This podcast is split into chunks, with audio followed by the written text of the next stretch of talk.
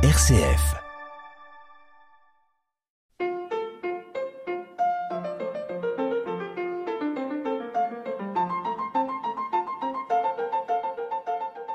Bonjour et bienvenue dans notre émission Carte blanche de la CIMAD.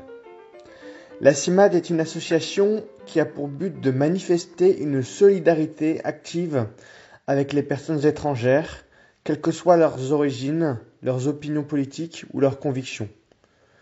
Nous défendons pour et avec eux leurs droits et leur dignité. Au niveau du groupe local de Caen, nous proposons des permanences d'accès aux droits, des ateliers sociolinguistiques et organisons des actions de sensibilisation et de plaidoyer à la situation des personnes étrangères en direction du grand public, des acteurs de la société civile et des personnalités politiques. Aujourd'hui, nous aborderons dans une seconde partie d'émission l'actualité locale et particulièrement la question vitale du droit à l'accès à l'eau pour les personnes exilées à Ouistreham. Mais avant cela, nous accueillons Michel Agier, qui est anthropologue, directeur de recherche émérite à l'Institut de recherche pour le développement et directeur d'études à l'École des études en sciences sociales.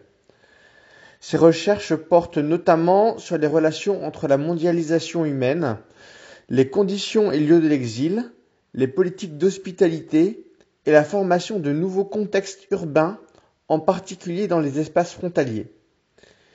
Il est également membre du réseau Migre-Europe qui regroupe des associations de défense des droits des personnes exilées et des chercheurs. Dans son livre La peur des autres, essai sur l'indésirabilité, Michel Agier déconstruit les peurs auxquelles nous sommes confrontés, qui se transforment le plus souvent en mépris et rejet de l'autre.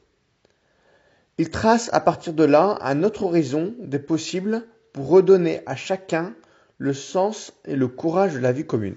Bonjour Michel Agier, vous êtes venu à Rouen à l'Assemblée régionale de la CIMAD pour parler autour de votre livre La peur des autres, essai sur l'indésirabilité. Vous nous dites que l'homme est un être peureux, quels sont les effets tant positifs que négatifs de ces peurs et quels sont les mécanismes qui alimentent à partir de là les discours de rejet des personnes étrangères? Oui, alors déjà le premier point, effectivement, que, euh, la, peur est quelque chose de naturel, qui est fondamental et, fondateur, d'une certaine façon, de, de l'humanité ou des communautés humaines qui se regroupent justement pour euh, faire face aux dangers, aux risques euh, et, la peur, dans ce cas-là, est bonne conseillère, comme on dit. Et euh, je crois que quand on entend euh, des gens, par exemple, très machistes, disant même pas peur, je crois qu'il ne faut pas les croire. Et, et la peur est un moteur aussi pour se rassembler, se réunir. il m'a semblé que on pouvait euh, chercher à approfondir un petit peu ça parce qu'aujourd'hui, on est dans un contexte très sécuritaire.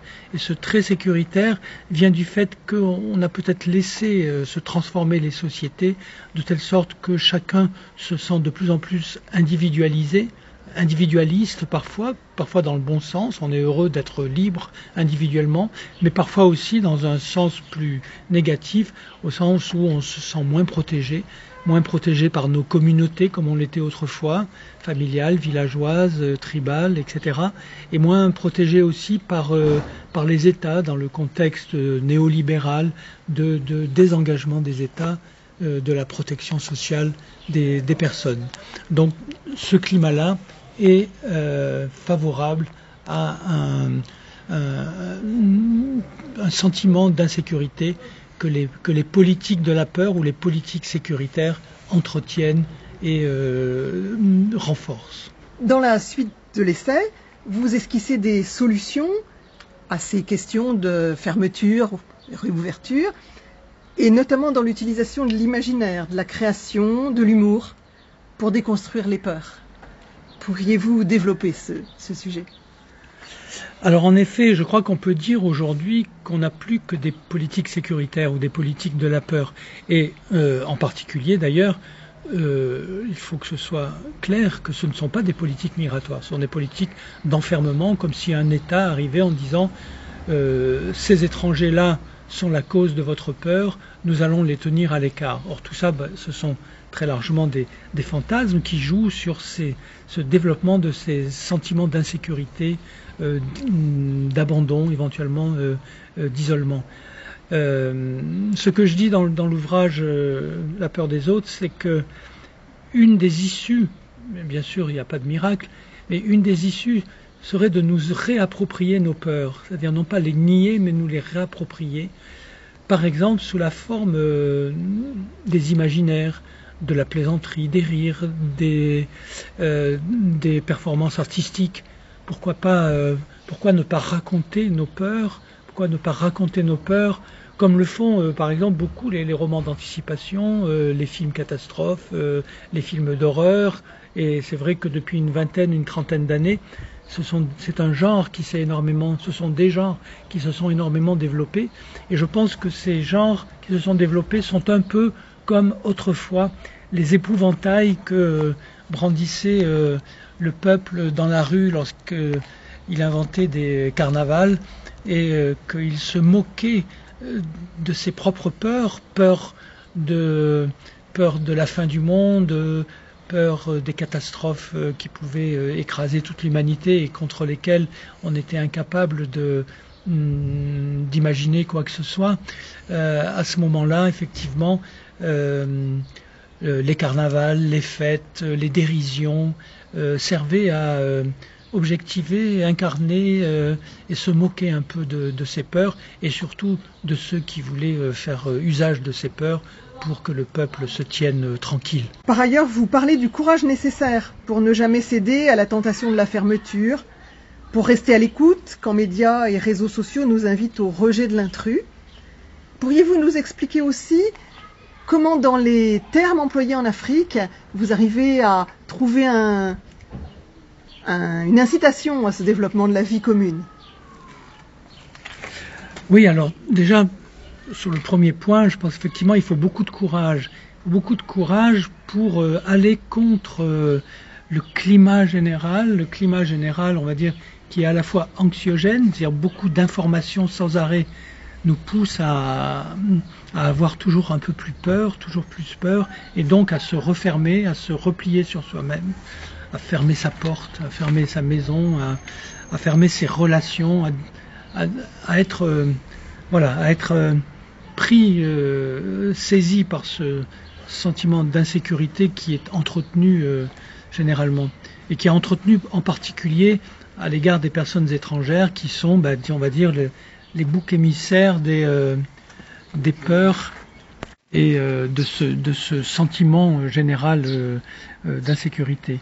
donc il faut beaucoup de courage pour refaire, réapprendre ou apprendre avec d'autres à faire ce geste de la relation, ce geste de la première relation qu'on a pu euh, désigné par le terme d'hospitalité, par exemple, mais qui est un terme très pratique, qui est de dire à quelqu'un, ben voilà, a priori, je ne te traite pas en ennemi, tu as une place, on peut avoir une conversation, on peut commencer notre, notre relation.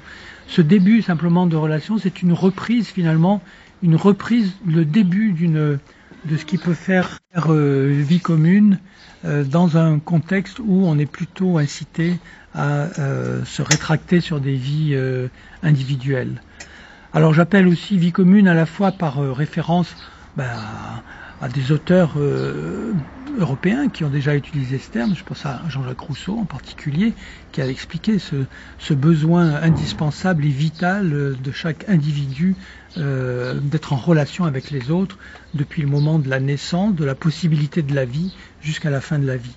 Mais ce terme est utilisé dans d'autres cultures et, j'ai trouvé intéressant pour clore l'ouvrage d'avoir un petit euh, chapitre sur euh, ces formes possibles de la vie commune et ces manières de, de faire correspondre certains termes dans certaines cultures avec d'autres termes dans d'autres cultures et de les comparer et de dire finalement il y a quelque chose d'universel dans ce besoin que nous avons tous de cette relation avec les autres, de cette relation immédiate avec un étranger qui vient, qui arrive, et donc à qui on va donner ce que nous nous appelons l'hospitalité, mais je cherche dans d'autres cultures les termes qu'on utilise. Dans le monde Aoussa, en Afrique de l'Ouest, j'ai travaillé beaucoup sur ce terme de zumunchi, qui est un terme qui augmente un peu la, complexité de ce qu'est l'hospitalité, parce que c'est à la fois euh, l'accueil, euh, donner une place qui existe dans un lieu qui existe, établir une relation qui est toujours une relation de dépendance, même si nous, quand on parle d'hospitalité, on ne veut pas trop le, savoir. Et donc ce terme de Zumunchi, finalement, par sa complexité, amène davantage de compréhension sur ce qu'est euh, ce que nous nous appelons l'hospitalité.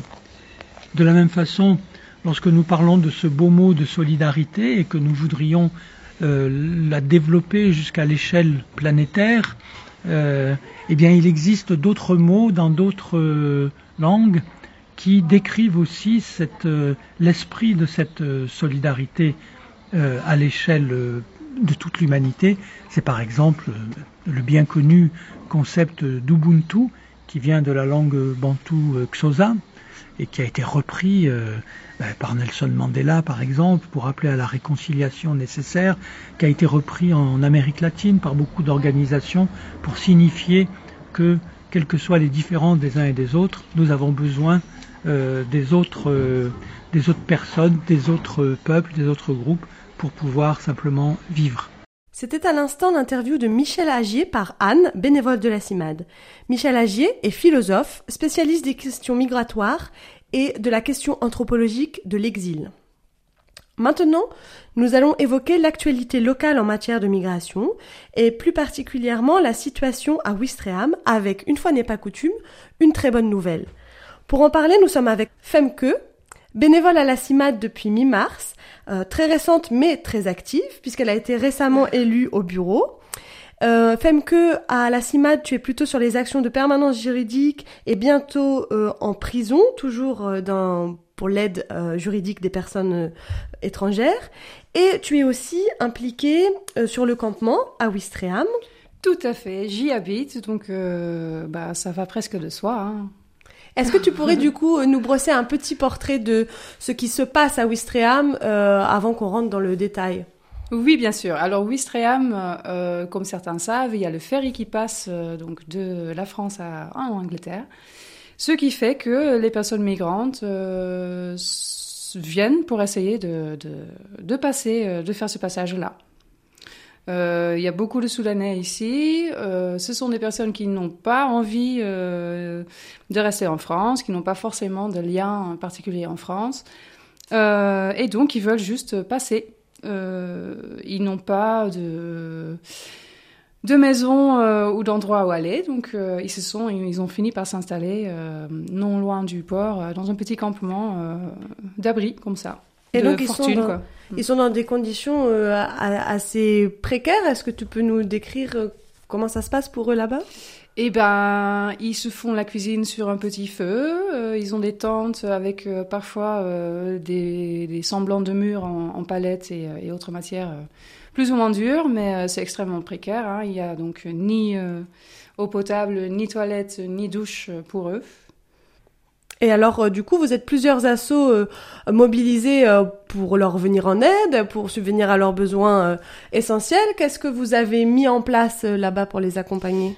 Alors effectivement, donc il y a plusieurs assos qui viennent deux fois par semaine faire les distributions alimentaires, mais aussi d'eau donc et, et de produits d'hygiène et bon, parfois des vêtements, enfin tous les besoins comme ça primaires. Il y a Vent Contraire aussi qui vient deux fois par semaine, euh, qui a installé une cuve euh, qui est donc remplie et dans son camion il a une machine à laver, il a une petite, euh, un petit chauffe-eau pour, pour que les garçons puissent se doucher et laver leurs vêtements, mais sinon, sinon il n'y avait rien. Donc, tu, dis les, tu dis les garçons parce qu'il y a beaucoup de, de jeunes Soudanais. Et du coup, voilà, donc la problématique, c'est quand même largement lié à la nourriture, bien sûr, mais lié, mais lié à l'eau. Donc, je crois que vous avez, pour euh, vraiment pouvoir euh, décider de quoi faire pour les aider sur cette question, vous avez mené une enquête, c'est ça, auprès d'eux? Tout à fait. On a fait une enquête flash un peu sur le modèle de, de celle du rapport d'observation euh, de la Grande Sainte qui a été euh, écrit ce rapport-là en 2019 avec des questions basiques hein, sur euh, l'eau, sur leurs souhaits aussi, parce que voilà, euh, c'est eux qui, vivent euh, dans ces conditions-là. Donc parfois il y a des choses qui ressortent dont on n'est même pas conscient comme ça au premier abord. Et puis, euh, ces informations-là euh, se sont ensuite trouvées dans euh, des euh, dispositions, euh, enfin dans des... Oui, c'est ça, euh, pour le référé euh, liberté qu'on a lancé, en fait, pour inciter donc la préfecture et la commune de Ouistreham à faire en sorte que ces situations changent. Donc vous avez posé un référé liberté. Qui a posé un référé liberté exactement euh?